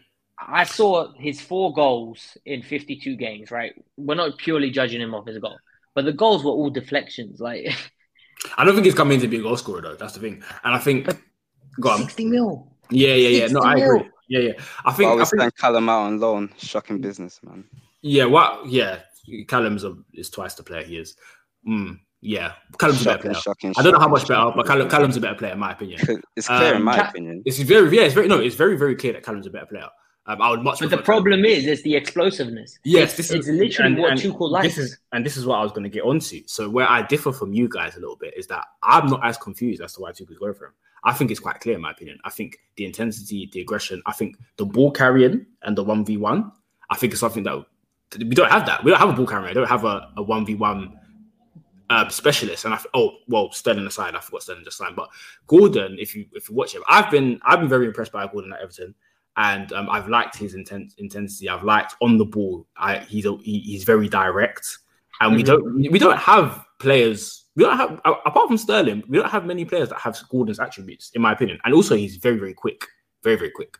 Um, so Shems, me, Shems, but you know he doesn't he yeah, yeah, stand out enough. Yeah, let me land, let me land, let me land, let me land. So for man. me, for me, I think I'm not as confused as to why Tuchel likes him and likes his profile of player. But where I do kind of agree with you guys is that I don't know what role he'll have. Um, I don't know if he's going to be an attack or he's going to be in wing. Um, I also don't think 60 mil, spending 60 mil on someone that's not going to start every game is, well, you know, I don't know if that's I don't know. Just just on him, I don't know if he's worth 60 mil. Um, whether you kind of are big on prices or not, it's different from every fan. But I still feel like it's a lot of money to kind of just spend on someone um, who's literally just had a breakout. And I, I, don't know if he's he's of that that look. Yeah, if it was like 30 mil, 40 mil, then cool. But um, yeah, 60 is a bit it is a bit pricey. But um, yeah, and just in terms of in terms of Callum as well, um, I think Callum gives a lot of creative passes, um, creates a lot of chances for us. Um, but I think Callum does lack kind of the the intensity a little bit, um, and I can kind of see how outside of so outside of like Sterling, how that would kind of be the next person that has that um, on the ball. That is not not off the ball. That is fair, do you know what I mean? But he's not that great of a decision maker. If you look at Gordon, like Gordon's not, he's not a better decision maker. He's definitely not a better ball carrier. He's not a better player. Better one he's, he's, he's, probably not better at anything that Callum does. Full stop. And the thing maybe is, just the intensity and the, maybe the mm. maybe he's a bit more direct because I, I I do because I think if we're being honest, the one the directness in terms of going at your, your man has gone out of Callum's game recently. Yeah. Um, yeah. But other than that, yeah, I, I, do stand with you. I don't think he he does. He's much Shems, you know what? That, uh, what business, pick, man. No, but you know what makes this deal even worse? We start hearing that Pedro Neto is available for 50 million. And then there was an article that said Adama Traore is available for 10 million. And I asked myself the question Gordon or Adama Traore? Same level. Like, yeah, mm, I think I think Gordon's better. He's got more technical think... ability, so that's what. Yeah, like, I think, I think Gordon's better. I don't know, man. Like, like, I don't know I, how. I think it's quite comfortable. I, I, I put it this way: either one of them right wing back is or, it's no big or, deal for me. Or we just don't sign either of them and get a better option, in my opinion. But I guess Tuchel wants to make his job harder for himself, so we'll see how it plays out. oh man, yeah, it's interesting. It's interesting. Um, sixty mil, scary, scary, yeah. scary, scary. You can't ignore the. I, I can't ignore the price tag. Um, and yeah, no scary. matter how you try, it's because it's a precedent being set for future business. It's a pressure, well. yeah, and it's pressure as well. Yeah, and now, right, next time we go to buy a player, that's going to be used. Like I know people say, "Oh, it's not our, like it's not our money," but I don't think we're going to have many. Well, I can't confirm that, but how many transfer windows are we going to have where we spend 250 million or whatever we're going to spend this window? So having Gordon come in at 60 next time around when you go for another winger, that's going to be the starting fee. Sadly yeah. enough, I, I, just feel like we pay whatever the club want, whatever um, the team were negotiating with want a lot of the time. Um, yeah. But anyway, that's I digress. Let's let's let's wrap up with some listeners' questions. So um, another question from Snip. Um, it's obvious we need a midfielder or two. Who can we realistically realistically get out there with the window closing soon? Any names, guys? I like the idea of Ruben Neves. I really okay. do. Decent shot. Like the, yeah, I like the passing range. I like the fact that he offers a threat on goal when he's given time and space. The, uh, I think he covers ground decently. Uh, I don't think he's the most mobile, but we have the ball majority of the time, and he's comfortable enough in possession when there's a press on him. And he's acclimatized to the league, and I don't think he'll cost too much. Decent shout. Joe, any names? Now, to be fair, I can therefore agree with um, Alexis when it comes to Neves. He's therefore someone that I like. And I like, is it Caqueret? He plays in the French league, French DM. I think he plays for Leon. Um, No idea sure. who he is. Math, Math Dogs Babs, that one. Yeah, yeah, he's definitely a ni- he's a definitely nice player. That we Sounds like a Babs guy. Yeah, he's definitely a Babs nice. is my nice youth team player. correspondent. He knows Babs and everyone. Kingston. Sounds like one of them. Yeah, One of them man's guys. Yeah, yeah. Um, right. Uh, if I was to answer that question, I don't have any names, but it, it would be someone who is a second to fi- to third. Um, uh, let me rephrase that. Someone who plays passes from the second third to the final third, because I think we have a lot of first third to second third progression. We need someone from second third to third third. Um, someone if you look at Man City, like Gundogan, Kevin De Bruyne, like that ilk. Do you know what I mean? Like, okay, maybe not Kenny, Kevin would De you Bruyne. take De Jong? De Jong, Frenkie De Jong. Um, yeah. I think I would. You know, the only thing, the only thing with the De Jong um thing is just that the only reason why is just because we have so many midfielders right now, and like Mm-hmm. after we signed Kearney, I was just like, well, there's there's no point signing like a De Jong now because then we have like eight midfielders. You know what I mean? That's that's my only thing. Um, but yeah, I, I would take De Jong. I can't lie. I I, I take him. Yeah. I'd Yeah, bite my take hand him. off for I'd bite my hand off for um for Maddison to be honest. I definitely think he's Is Maddison a he's kind of midfielder pro. though? Yeah. You don't think he's a think- midfielder? No, no, no. Sorry, let me rephrase that. I think I think he means the double six. Yeah, yeah, yeah. Someone that can play in a double six. I think I think But that's what I feel I like we think that's have what the enough question players, though. Don't you think? Yeah, think? I, I think Kante, Kovacic, you got Jorginho, you got Ruben, you got Gallagher, even though some people may argue, but all these guys, that's enough. I feel like that's enough people to play in the double six. And for what you say about what you need in the second to third phase, I kind of be, I kind of think if you put Maddison in that like mount role where he kind of mm-hmm. yeah. drops deep into midfield, I feel like that would be a better option for us. Or even if we do the is it the three five two and have him as one of the eights, I still feel like that is if we're gonna get a midfielder, is that's what we need in my opinion. That creator from the central positions. No, no, I agree. I agree. I think the question was getting at the profile of midfielder. I, I, I would infer because I agree with you because we have uh, so many midfielders. I, I, in terms of numbers wise, why would we need another one? But I'm just going to assume that it means the profile because um, Shems, if there's another midfielder available. Um, Who? I wouldn't have to take him, but Youri Tielemans. Would either one of you take? Mm, not for me. Oh, Not for for me. me. Too similar what we've got. Cool. Too similar Okay, we so we all agree on that. Then. No way. Not for me. Okay, cool. Uh, question. This is a question that I think Joe might like. Um, from Tiz, is it too soon to want the manager out? Personally, yeah, I'll be I'll What? be That's what you objective. I'll be. I'll be objective. Let me be objective, yeah. Respect it. It is a bit too soon because on like who are we gonna bring in? We don't know, and it's a bit too early in the season, especially with a takeover. Mhm. But I do believe the takeover has kind of given Tuchel a bit more job security, and I Mhm. do believe he needs to step it up. He needs to make sure the attack is working. He Mhm. definitely needs to do better with the way he profiles players. He definitely needs to do better with the squad in the sense of like making sure that if we have injuries, we have enough of the right players to play in those positions instead of having to get guys to play out of position. I do believe that he has kind of relaxed a bit and with everyone kind of putting a lot of blame on players and saying these are guys he hasn't signed, I feel like he's kind of used that to his advantage. And for me, I expect a lot from him now because he's getting the money that he wants to get the players that he wants. And if the level doesn't raise and stay there consistently, I think he needs to go. And I don't think we should be too quick to give him a new deal. I feel like we should see how this season goes and see how the squad reacts to him. Because at the end of the day, you can see that there is a bit of another side to Tuchel where he can be a bit of a prick, in my opinion. And we've seen that with Werner. We've seen that with Callum with the double sub, which was atrocious, but we can move on from Oh, that. come on, man. Nah, That you can't- that was can't let that 24 months ago. Let it They- go, man. Even I you can't know, let the, funny thing, the be funny thing, the funny thing with the Callum thing is that he literally started him the next game against Atletico Madrid away from home. yeah, for PR purposes, of course. Ah, like he already fucked Champions. League game for PR. Yeah, I don't I because don't know look about how that much one. pressure was on him. Come on, that's be fair. There was definitely a lot of pressure.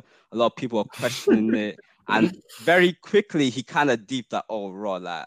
Mhm, Hey, that I we don't don't If want think got is you on a great payroll, I can imagine, bro. Listen, man, We'll it's all free, man. This is this is um volunteering to be honest, man. No, All I'm saying though, he definitely needs to do better with the way he treats players because like that's just not acceptable. And if you're gonna be like that, then be like that for every single player in the squad. Then Cool. That's a, that's a very good answer. Well, a very detailed answer. Um, I agree with mostly what you said, Joe. I agree with most of what you said. I think um, there is a little bit more you can show. Um, but me personally, I'm I'm I'm I like Tuchel a lot, so I think there's more to like about Tuchel than there isn't to like about him. So I'm quite biased. So I guess I'm probably not the best person to answer that question. But I think Joe gave a very good answer there. Um, Alexis, I like Tuchel. Um, I think Tuchel's shown me enough in his tenure. He's not perfect. Yeah, uh, I, I, like how when we go into big games, the boys step it There's up. always a plan. Um, yes, that's, that's what I really like. There's always a plan. And we, yeah. and, I, and we don't do the Jose and Conte approach where we sit back and pray. Yeah, there, yeah, yeah. There's a method to our madness in the way we attack them, and it's nice to see. Um, I agree. Can we can we improve in the little games where I think sometimes we walk into those games expecting to win. That's that's where the improvements need to come. And once Absolutely. we start winning in those games, we're going to be closer to the top two. I have faith in him. Like every competition he's been in, apart like I think we've made it to the final. Um, bar that cha- champion Yeah. last year. Yeah, So yeah, yeah. We're a good cup team, and the boys step like I can't ask for more. Like he's not perfect. He has Mhm. got some faults. Sometimes, like like I said, I don't like how dependent he is on experience. I don't like his sometimes how he he thinks defense first instead of attacking and how we can kill the game.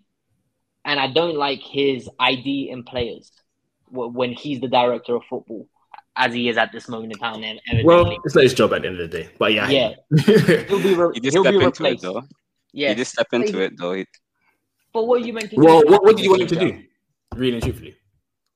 Um, to be honest, I don't know. Like, if I was bo- if I was the owner, I would have like, if you're planning and you're bringing all these proposals to Roman and whoever was running the bidding process, like one of the things I would have in my head prepared is like, I need a director of football to come in.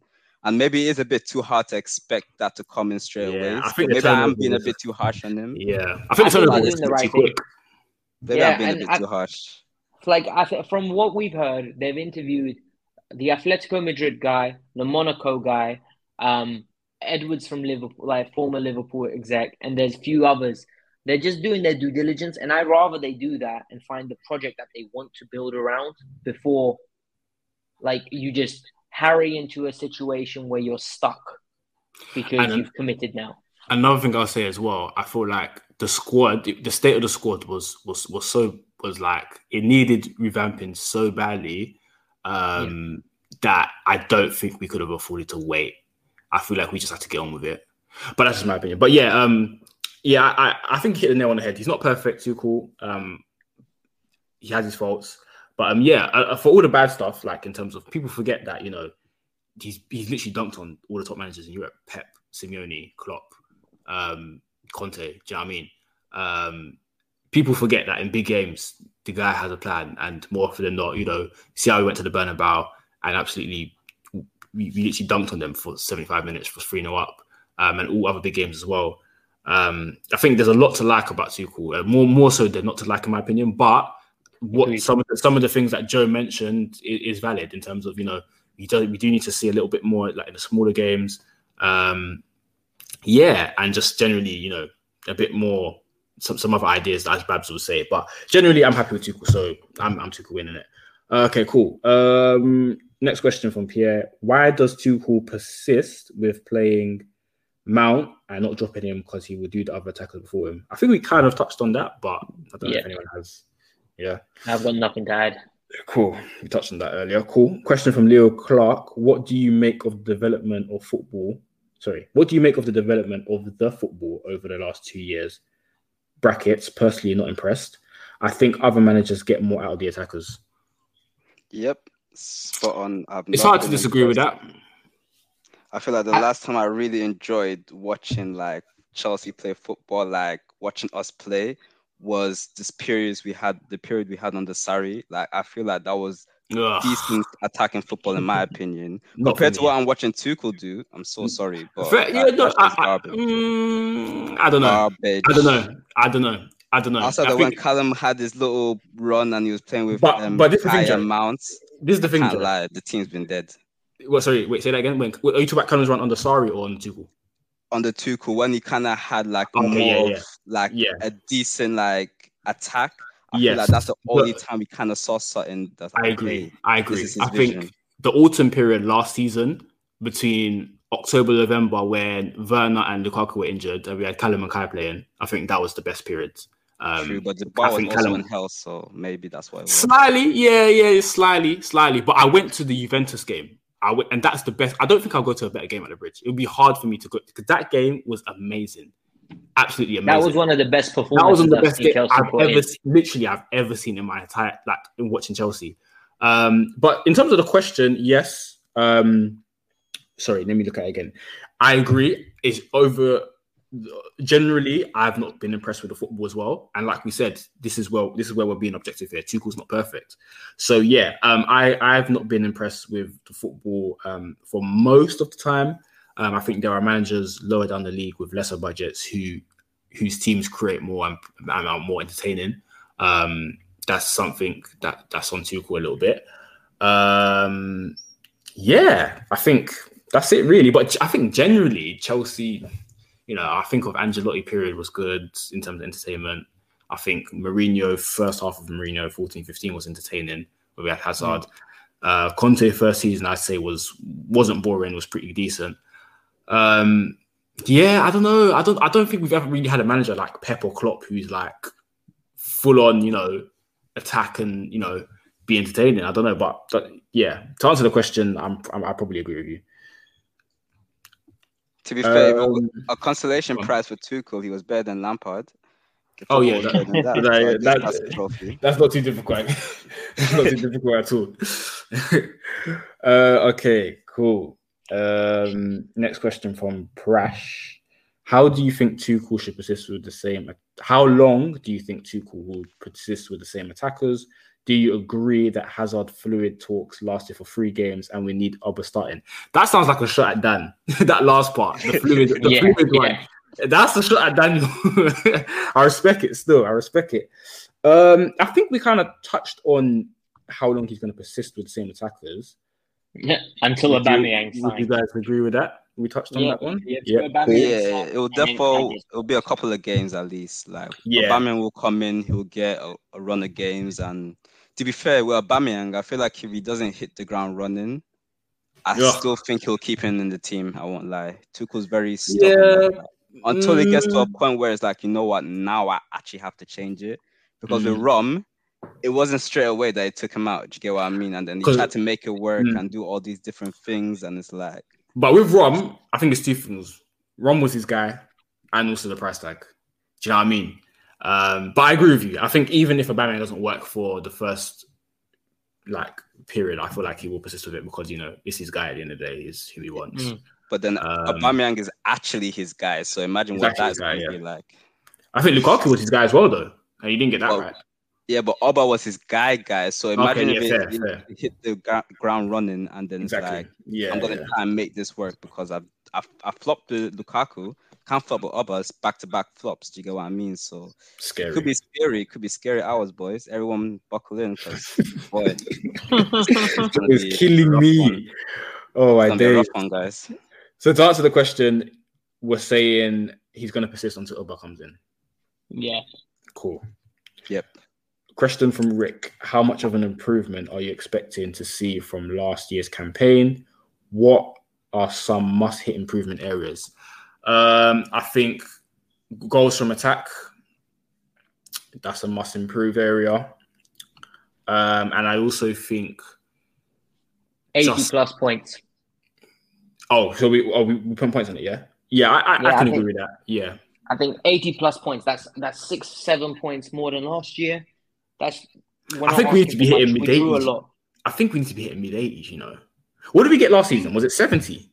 75, I think, or 76. 75. Yeah, I think it's 75. I think you're right there. 75. So mm, can we get another 10 points? I think so. I don't see why not. But the thing is, 85, right? 84 ish. Let's say 84. 84 ish, 80. Like that could be very close to winning the league title, like numbers this And year. that's where we should be, really. Yeah, because I think I don't think it, it will be 96 to win the league this I year. agree. whereas the I agree. I I think think a lot be more points are going to be dropped.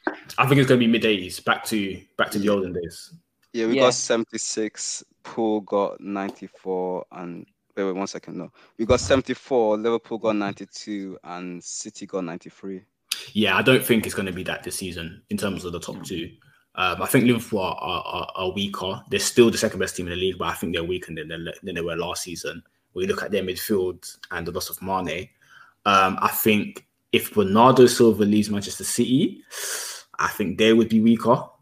So I don't see the top two. I don't see Liverpool and City um, breaking 90 if those um, things happen. So yeah, you're right. Mid 80s would be pretty close to the title, and I think that's where I think we should be looking to get up another nine points. I If we still think sign- we're going to come third. By the way, a lot of doom and gloom around us. I think we're going to come third. I think at the moment, it. I I think at the moment right now, it's hard to kind of. I don't know. It's a. I don't know. But Chelsea, I, man, I know. you I, expect third place I know why you say that, Alexis. But then I look at the rest of the league. I look at like how Liverpool started, and I look at. I think City have been good, um, and I'm kind of just. I'm waiting a little bit on my prediction. I'm, I just want to see something. Yeah. I just want to see. I just want to see window, what's right? Yeah, I We're just waiting want. the window to. Yeah, the, it's not even just the window. I'm just waiting to see like what's happening with Liverpool, what's happening with Arsenal as well, because you know Arsenal have good periods every season where they play well, Yeah. but they don't always sustain it. So I'm just waiting to see what's happening. Um, but yeah, I don't know. We'll see. But I think I think we should be looking to make up at least another nine points. Think about it. If Reece James stays fit, because he missed what like six weeks last season, a crucial Mhm. like six weeks or so. Uh, ben Chilwell missed the whole uh, three quarters of the campaign basically. Um, we've got Cucurella in, so if them two stay fit, um, we get let's say Aubameyang in there, bolster the attack. We, we should definitely be getting at least another nine points from last season. But obviously, but obviously that does rely on. Oh yeah, we know we've got the World Cup and stuff, but that does rely on us being as solid as we were last season as well, too, at the same time. So it's a bit, yeah, I don't know, but I think The in my issue opinion, us is though. nine points more. But yeah, Yeah. I think the issue with us is it's can we keep our midfield like if we've got Kovacic, Kante, and Jorginho, I'm very happy with us for this season. The issue arises when Kante and Kovacic can't stay fit, and then we have to start throwing in Ruben, throwing in Gallagher, and across a run of games, I don't think they can string those performances to help us consistently win. To be That's I think Ruben kind I think I think Ruben I think Ruben done well midfield last season. But yeah, carry Yeah, I on. Joe. think Ruben will be fine. Gallagher, I feel like with Gallagher is something that is going to be a development process. We're going to see him as a double six. We're going to see him maybe as one of the eights in the three five two. We might see him as one of the tens. You get what I mean? But yeah, I don't think the midfield would be a issue. But It's more just the attack for me. I think the attack is where I'm a bit like, like we're trying to make sure that we do better than last season. I don't know if our attack is that much better than it is last season. We'll have to wait and see. And then you still got Conte and Arteta who are trying to catch up to us. Do you get what I mean? So it's like it's one of those. Spurs haven't impressed me so far, you know. But I hear you. Not at all. It's Conte, But- man. You can never you can never rule Definitely, him out. definitely not. Definitely Yeah. not. Definitely not. And they've got 40 guaranteed guaranteed league goals in Son and Kane. Like you just know they're gonna get 40 league goals in in some spurts and they're gonna win games they shouldn't win like against Wolves because they've got Kane and Conte Conte's system. They Mm. signed I think- they got Bissouma in midfield. Boy, Mm. Yeah, but Bissouma doesn't play. Like at the, well hasn't played at the, at the moment, he- you get what I mean? But he came off the bench, and I think, in one or two games. So like he just comes. So like when he gets acclimatized into the team, it could be a big boost for Tottenham. Arteta's Arsenal are looking very good, very good. in my I think I don't know, man. I think we're better than Spurs, in my opinion. No, think one the hundred percent better. The way we but snuffed we them, can't get complacent. Yeah, definitely, definitely. Can't get complacent. I think Arsenal, I'm waiting and seeing, like I said, sustainability is Arsenal's biggest problem. Yeah. Um, Wait till Partey picks up his classic injury. Then we'll, and then Elneny starts playing. I don't know, yeah, man. They, they seem to have a lot more options compared to last season, innit? So they do, they do. They still got that rule Vieira out. to come in, but Anyway, this ain't this ain't gooners. Um, yeah, definitely not. But yeah, Liverpool, I'm still kind of waiting and seeing. I don't know. I'm holding off on my prediction personally, but I think we should be, at least be getting mid 80s, in my opinion. That's another nine, that's another seven to nine points, in my opinion. I think we should be getting. Um, if you think fourth place and a, a decent run in the cups would be fourth place ain't good enough. Fourth place ain't good enough this season. Okay. Not at all. No way. There's no I way agree. fourth place can be good enough. No way. Um, and the only way third place would be good enough It's as if it's a challenge. So, anyway, um, the last question. Oh no, yeah, the last question here. So we touched on. So there's two questions actually. One of them we already touched on. So, um, why do Chelsea FC hate Cobham? We already touched on that one. So the last question before we wrap up is: Did we touch on, on it though? We did. We spoke on it. I think we spoke quite extensively on it. Actually, yeah, we did. Yeah, we did. Yeah, we yeah, did. Yeah, I think we did. Um, so the last question is thoughts on the Champions League draw. So we've drawn AC Milan, um, Salzburg, and Dinamo Zagreb. Um, thoughts on that, fellas? I like the group. It's going to be exciting. I don't think I've seen. I don't remember Chelsea versus AC Milan. Yeah, I don't think we've ever played them. I was trying to think of the same thing. We've played. We played Inter in Carlo Ancelotti's year, but yeah, we've never played AC Milan to my memory. Yeah, so I'm really excited to see it. They're a heritage club. They're yep. like they're one of yeah. they're one of those clubs. And Salzburg have had a lot of high scoring games against Liverpool.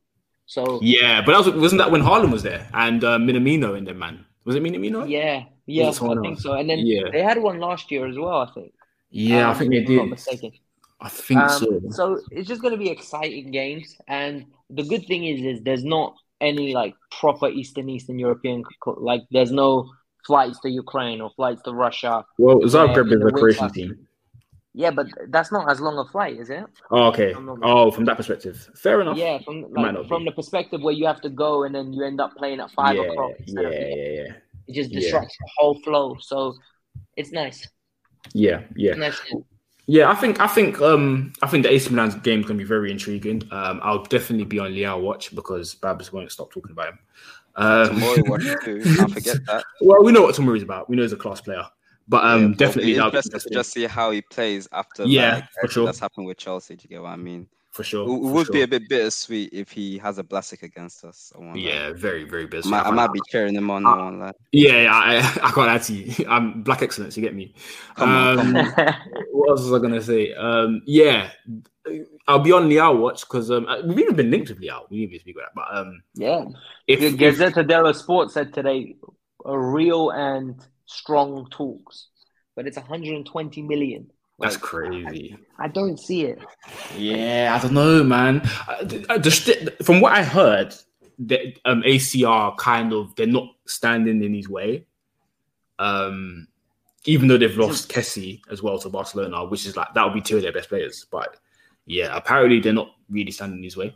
But yeah, I, I was kind of hoping. It's a tough deal to make as well because uh, he owes Sporting Lisbon 15 Yeah, million. was it 150? Yeah, 15. Yeah. Yeah. Uh, so, like, I'm guessing there's a prepayment fee there and then there's a sell on fee for Monaco to get. It's just complex. I don't mm. know if that will get done. I can't see it happening this window. Neither can I, to be honest. I wouldn't it's mind it. I can't lie to you. But. No, yeah. 100%. He's better but... than Gordon. And to be fair, I've seen on Sky Sports now that it looks like even with us bidding 60 M's, I don't think Everton are going to let him go. Except, so we thank God so, with that. Yeah, sorry, that's another thing we've we actually forgot to speak about. I actually I don't think Everton will sell him. I can't lie to you. Hope, yeah. I hope Lampard really. I hope Lampard does what he did with Mount and just holds on to him. To be honest, but they're a bit silly not to though. Sixty million for Gordon, you can. But then it might they might be looking at it from a sense whereby it's a bit late for them to replace him. So I don't know. It's understandable. Plus, if like if Chelsea are going in for him like that, it may have other teams watching him and they may be able to get more out of him. Like, do you get what I mean? I don't think his contract is gonna run out anytime soon. So if we hmm. don't sign him now and he plays well, the price goes up and that's yeah. more money for and Everton. It, and they're not in a Wesley Fofana situation where Fofana's refusing to play. Apparently, mm-hmm. Gordon, like Frank, came out openly and said Gordon's attitude hasn't dropped. If anything, he's been training harder.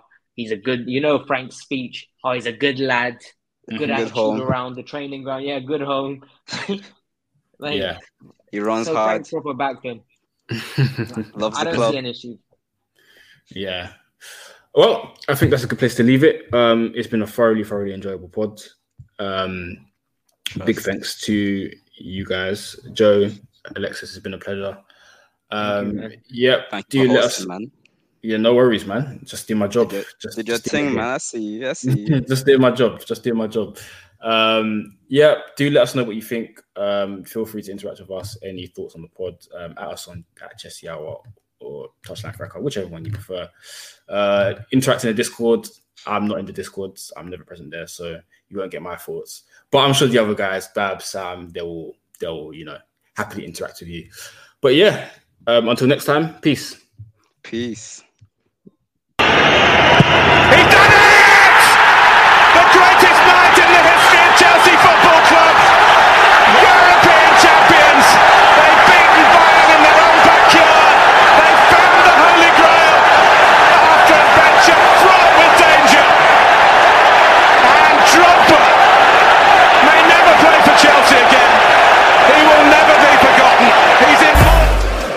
Trick.